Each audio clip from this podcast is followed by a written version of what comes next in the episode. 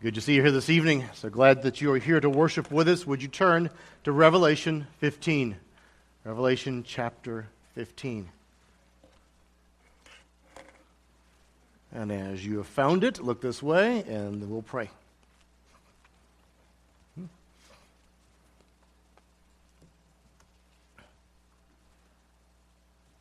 All right. Some of you, most of you, let's pray.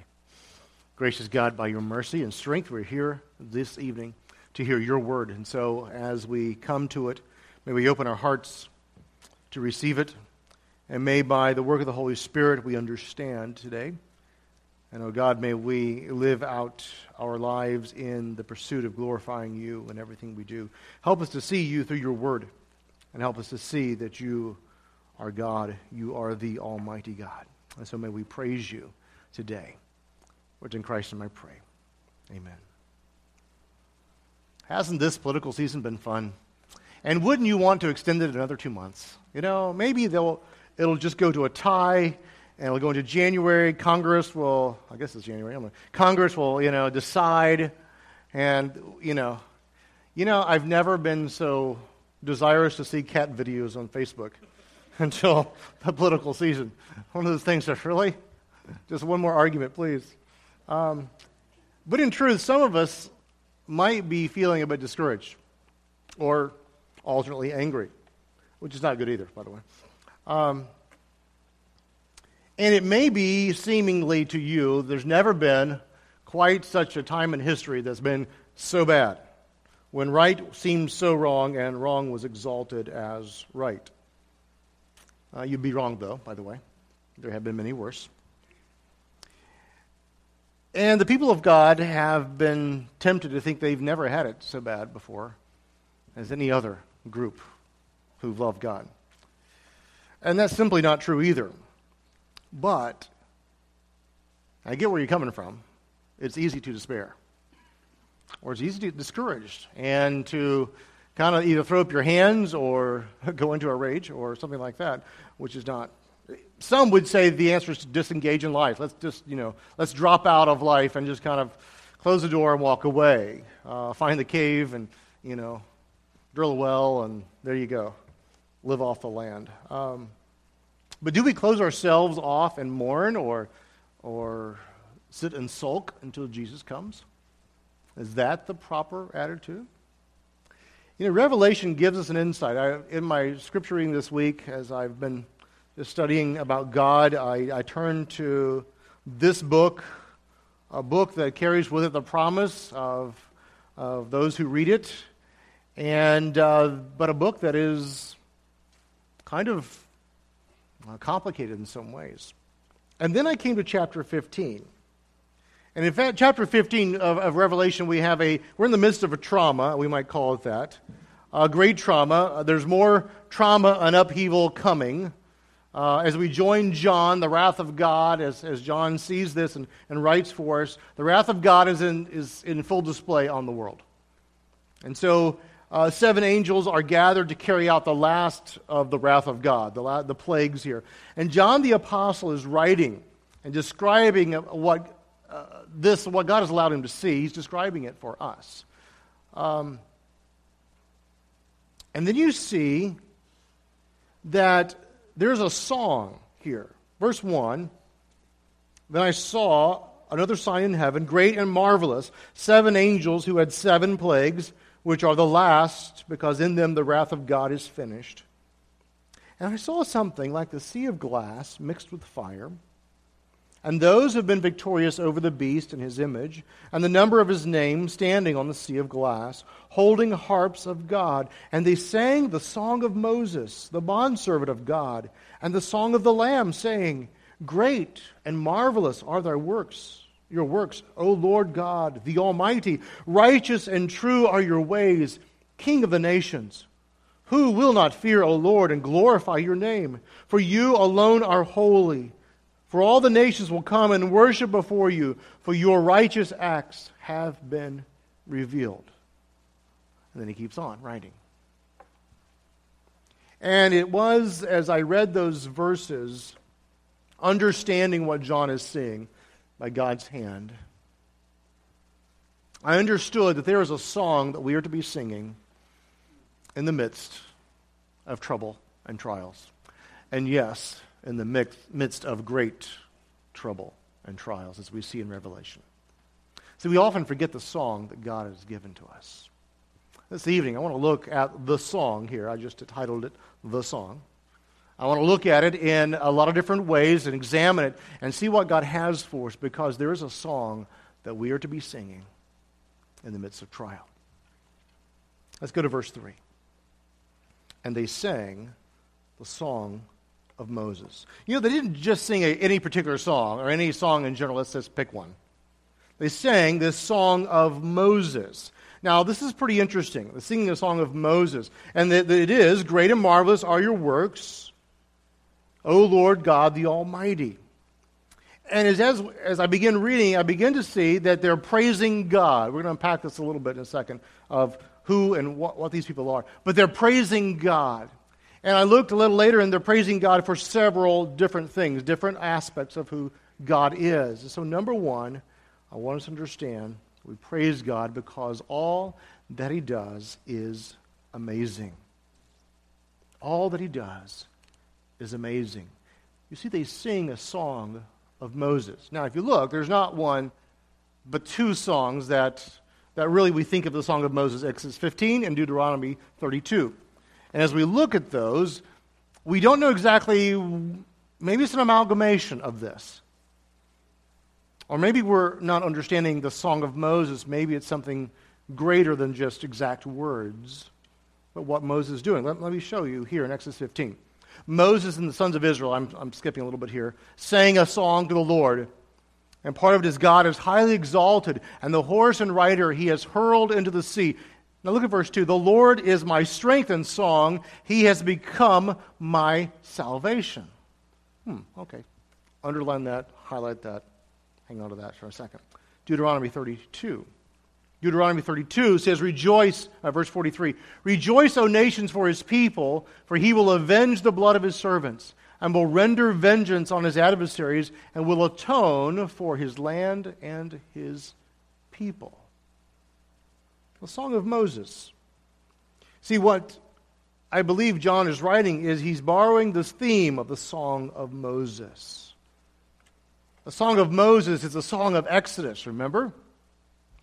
For many long years, they're laboring in Egypt. And so, this song in Exodus 15 that Moses is singing is the song after they've come out of the other side. You remember the, the Red Sea parting? They're walking on dry land. It closes on the armies of Egypt. You remember prior that to the plagues, and there are actually seven plagues we already mentioned, but the ten plagues of Exodus, of a God is, is trying to come to, uh, to Pharaoh to say, Let my people go. And God is patiently giving him opportunity. And he keeps sending warning and judgment, and ten plagues later, so, what kind of song is this? This is a song of Exodus, but this is a song of deliverance. Now, look at one thing. Let's go back to verse 2. Who is it that's singing this song? I saw something like a sea of glass mixed with fire. I'm not going to attempt to try to interpret exactly what this is in the, in the heavenly scene here. But there are those who have been victorious over the beast and his image. Okay, there, there, these are people who are victorious victorious over the beast, these were the saints of God who did not bow there in this time, in the judgment time. They did not bow to the beast, nor did they take the number of the beast. And they are victorious, and they're standing on the sea of glass with harps in their hands. They're not large harps or small harps, okay?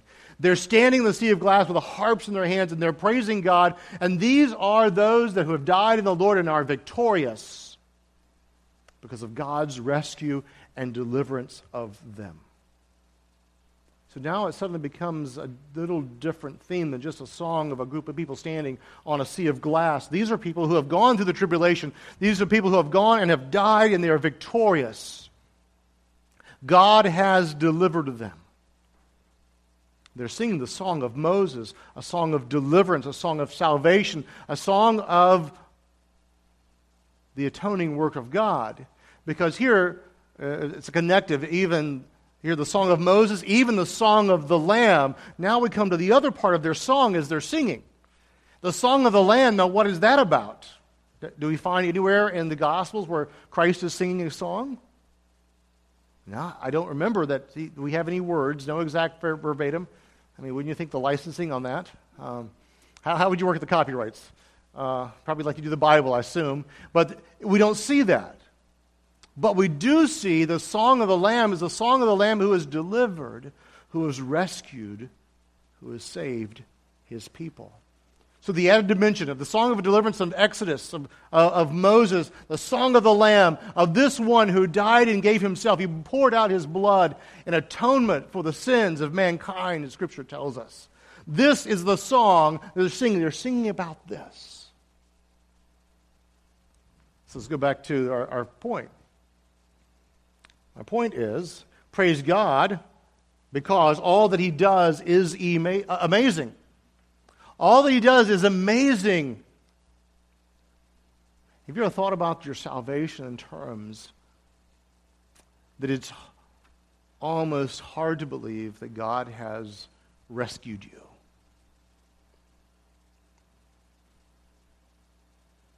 He has rescued you. If you're a child of God, if you're a follower of, of Jesus, He has done an amazing work. He's done an amazing work to rescue you from the slavery, the bondage of your sin. And so now this one sings these sing this song, and they say, Great and marvelous are your works, O Lord God, the Almighty. They're singing a song to the great God, and he says, They are great, they're, they're huge.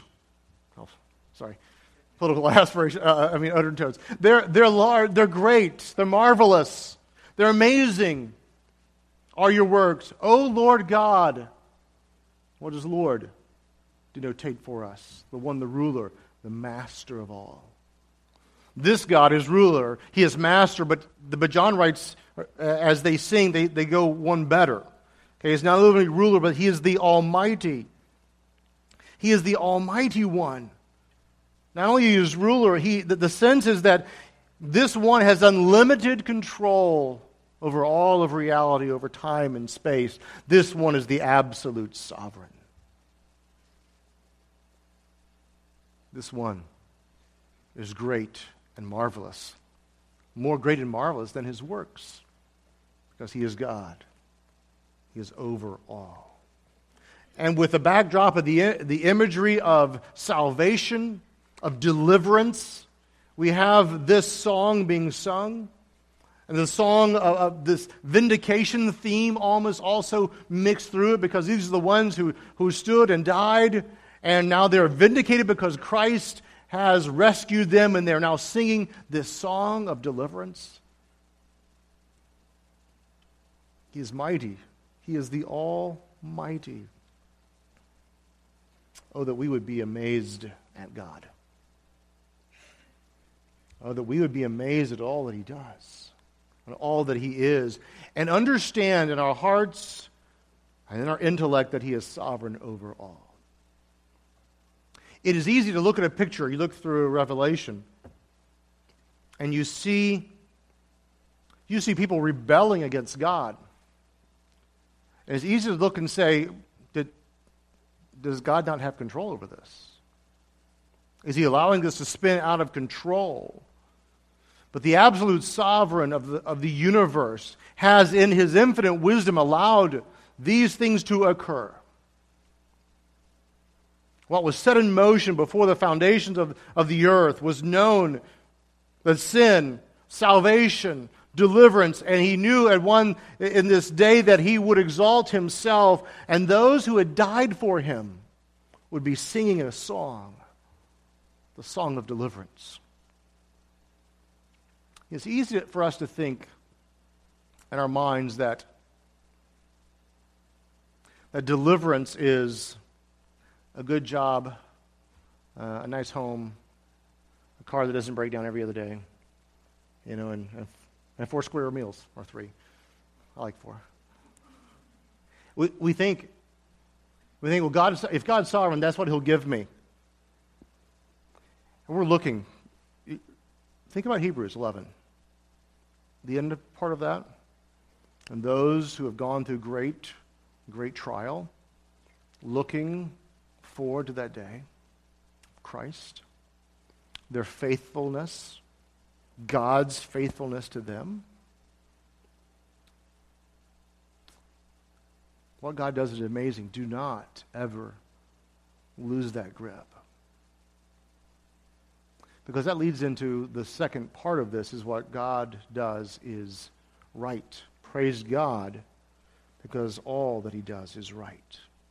This song not only praises God for the amazing works that he does, but for the right things that he does, the righteous things. Great and marvelous are your works, O Lord God, the Almighty, righteous and true are your ways, King of the nations or King of the ages. ages.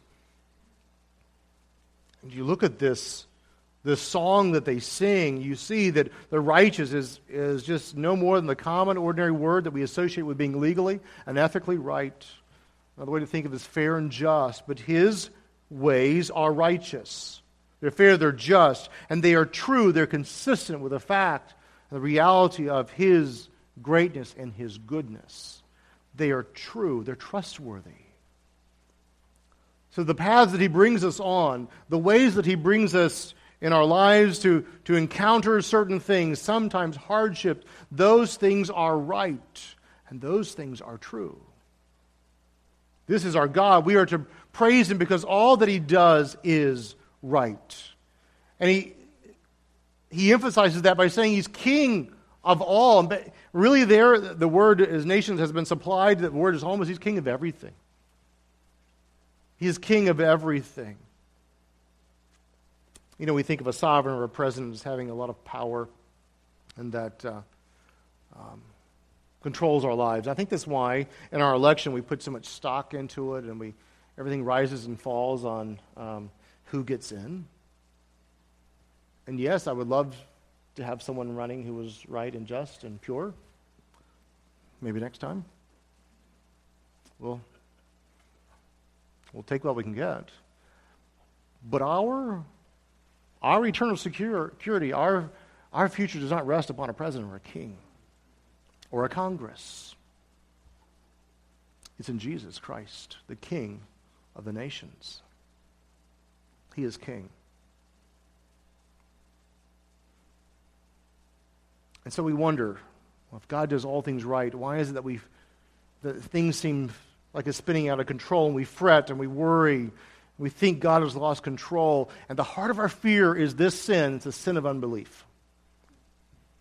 Okay? It is a sin of unbelief. And that and the sin of pride are two, you just kind of chalk it up as the two basic things in our lives. The sin of unbelief. We don't believe that God will do what he said he will do. We do not believe that God will do what He said He's done, will do for us. Okay? In His righteousness and holiness, uh, yeah, we'll trust Him for our eternal security, but maybe not, I'm not sure about tomorrow. Okay? Um, God's sovereign. I'm really worried about fill in the blank. Hmm. Hmm. You can't say in one place that God is sovereign, He's the sovereign of the universe, and then stress and fret and sin, which, oh, by the way, is a worry. Uh, worry is a sin. Flip those. You know what I mean. And say we, and, and really truly believe that God is the sovereign, the king of all the nations. But we can praise him, for he does all things well and right and true. Do we really believe that? Do we believe that it is right and true? Righteousness is a part of his character. We don't understand his timing. We wrestle with this, but we can rest assured in his righteousness and his truth. We can rest assured that he sees all. Take you back again to Egypt children of Israel. There in Joseph, things turned out pretty good for a while. And then there arose a king who knew not Joseph. Yeah, they took a turn for the worse. And in righteousness and truth and justice, God allows Pharaoh the opportunity to turn to, to free his people. And then Pharaoh hardened his heart. And then God hardened Pharaoh's heart. Peter. Why isn't the Lord coming back? His patience. Not willing that any, to, any should perish, but all to come to repentance, to righteousness. And so he tarries. He holds on. And sometimes that causes angst for us, doesn't it? I want God to fix it and fix it now. And we have to come to the point where our vindication may not come until we're singing the throne of God in heaven. But never, never, never sway from the understanding that God is righteous and true, and all that he does is also. Thirdly, praise God because he is worthy. He is worthy. The God who is righteous in judgment, who is true in patience, who all of his ways is right. It only goes to show that he is worthy of our praise. As we wait on him, we continue to praise him. John gives us the song in verse 4 Who will not fear, O Lord, and glory, glorify your name? And you say, well, but John, I know some people who don't. He's writing from a perspective, a heavenly perspective. He's seeing this. And in his mind, he's saying, so after, when everyone sees this, who will it be? And the answer is no one. Everyone will fear, will reverence. They may be fearing and reverencing from a place that they will spend eternity in suffering and torment. But they will reverence. Why? Because God is holy. He is set apart. He is set apart. There is no other God but Him. We've spoken of uh, to be a, a Christian that is growing, we, we grow in holiness, set apartness unto His service. The God who is set apart calls for us to come out and to be set apart so that He may use us, and so we are holy of life. We are Christ like in that and every knee will bow. Every tongue will confess that Jesus Christ is Lord to the glory of God the Father. All the nations will come and worship before you. The ones who want to, the ones who don't. The ones who never knew him or never claimed to know him or ran from him, they will. They will come and worship. They will bow down. They will fall down before this great God of gods. They will fall down and worship this one who is almighty, for your righteous acts have been revealed. You see, every one of us on earth, living or dead, will come, and at this point, as God reveals himself in the end times, they will see the righteous works that God has done. They will see the acts that he has, and they have, will have no other, no other reaction, no other response but to bow down and worship. For some, it will be eternally too late. For those who know Christ, it will be an ongoing worship of God in heaven, the joy overflowing of a righteous God extending righteousness to us. And so now we have a home in heaven. All the nations will come and worship before you, for your righteous acts have been revealed. You know, once, what, what once was hidden will be revealed. And beautifully, judgment is juxtaposed with salvation. There is no one like our God. We think of God as immanent close by, but he is transcendent. His judgment abides perfectly with his grace and mercy. His justice with his holiness, with his love. And we will see them revealed in all of his acts. We have the opportunity to see them revealed each day, don't we? We see the work of God as He does a work in our hearts, He does a work in others' hearts, as we see Him answer prayer, as we see His work in the world be advanced, as we see the gospel overtake worlds. Some of the reports that we're hearing from Muslim countries, I mentioned before, and even in Israel, of souls coming to Christ. This is righteous acts being revealed. It's part of this. And so we have a song. A song for the day of calamity. So I wonder if I had this song, why do I worry about a nation's political future? Instead, I should be living holy lives, peaceable lives, lives that exemplify Jesus Christ, and be on a mission for the gospel to change hearts and lives and not politicians. Because one day we will sing a song similar to this one. We'll sing to a holy God. We'll sing to a righteous God. We will sing to one who has rescued us. And we will sing the song of deliverance around the throne of God. But we can sing a chorus of that song today. See, what is incredibly attractive to those who have no hope is for those who follow Christ to exemplify the hope that is within them. To be, yes, ready to give a reason for that hope. But from that hope to be pouring forth love and grace and mercy. See, our answer to the politics is not to get upset and angry. Our answer to any calamity, a trial in life, is not to get upset and angry, to fret, and to blame God. That is not the answer. The answer is to see that one day I will, through these circumstances, be able to stand with those who have passed, and even maybe us, passed through great trials, who may have been